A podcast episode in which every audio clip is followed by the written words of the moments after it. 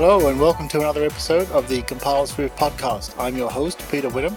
In this podcast, we talk about everything related to Apple platforms and Apple development, including macOS, iOS, iPadOS, watchOS, tvOS, and any other OS they've invented this week. So, with that, let's get on with the show. And welcome to another episode of the Compile Swift podcast. So we finally have some more details regarding Apple's WWDC uh, conference this year, although not many, which is, I guess, part of the news itself, really. A lot of people are talking about how there really isn't still too much to go on. As we already knew, it's going to be completely online this year. They have given us a date, or perhaps more accurately, a start date of June 22nd. The interesting part, if you go to the webpage, which I'll put in the show notes, it's all about getting you to download the WWDC app, which I would suspect many of you, if not all of you, already have.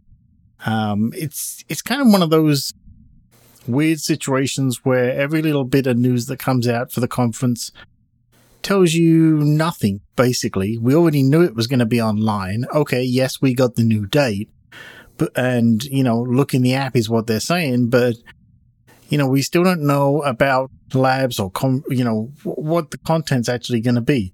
We have uh, something new in there though, which is you know the first ever Swift Student Challenge is what they're calling it.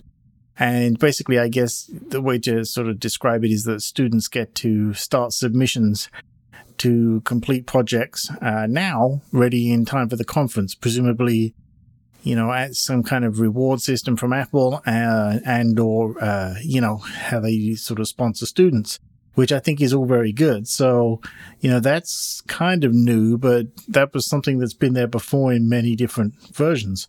So the news is kind of lackluster on the conference right now.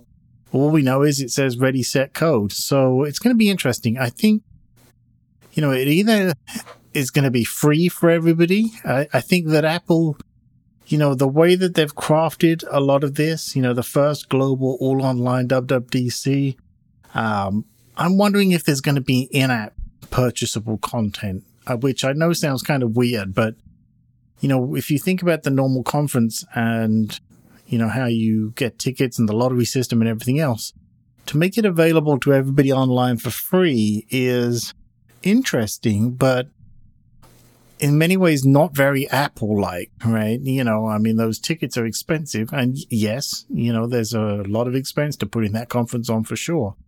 But it's hard to imagine that Apple will just do everything for free. So you wonder if there's going to be like a normal free version plus some kind of in app purchasable content for extra videos or something like that. Uh, it's still a mystery as to how they're going to do the labs and, you know, those kind of other parts of the conference that you would normally see. So, not too much to go on really, but I wanted to put that out there for those of you that are not aware of it yet. Again, I'll put a link in the show notes, or you can just go to, you know, developer.apple.com forward slash WWDC20 and it's there. Uh, it's got some nice fancy graphics that you always expect to see from Apple, some advertising there. And like I say, very, very little content right now other than being able to read the uh, Swift Student Challenge, you know, page that's there and a link to download the app, basically. And that's it. So, very short episode here, but I wanted to get that out since that was kind of uh, some new news for everybody. So, with that, uh, we'll leave it there and I will get back with you next time.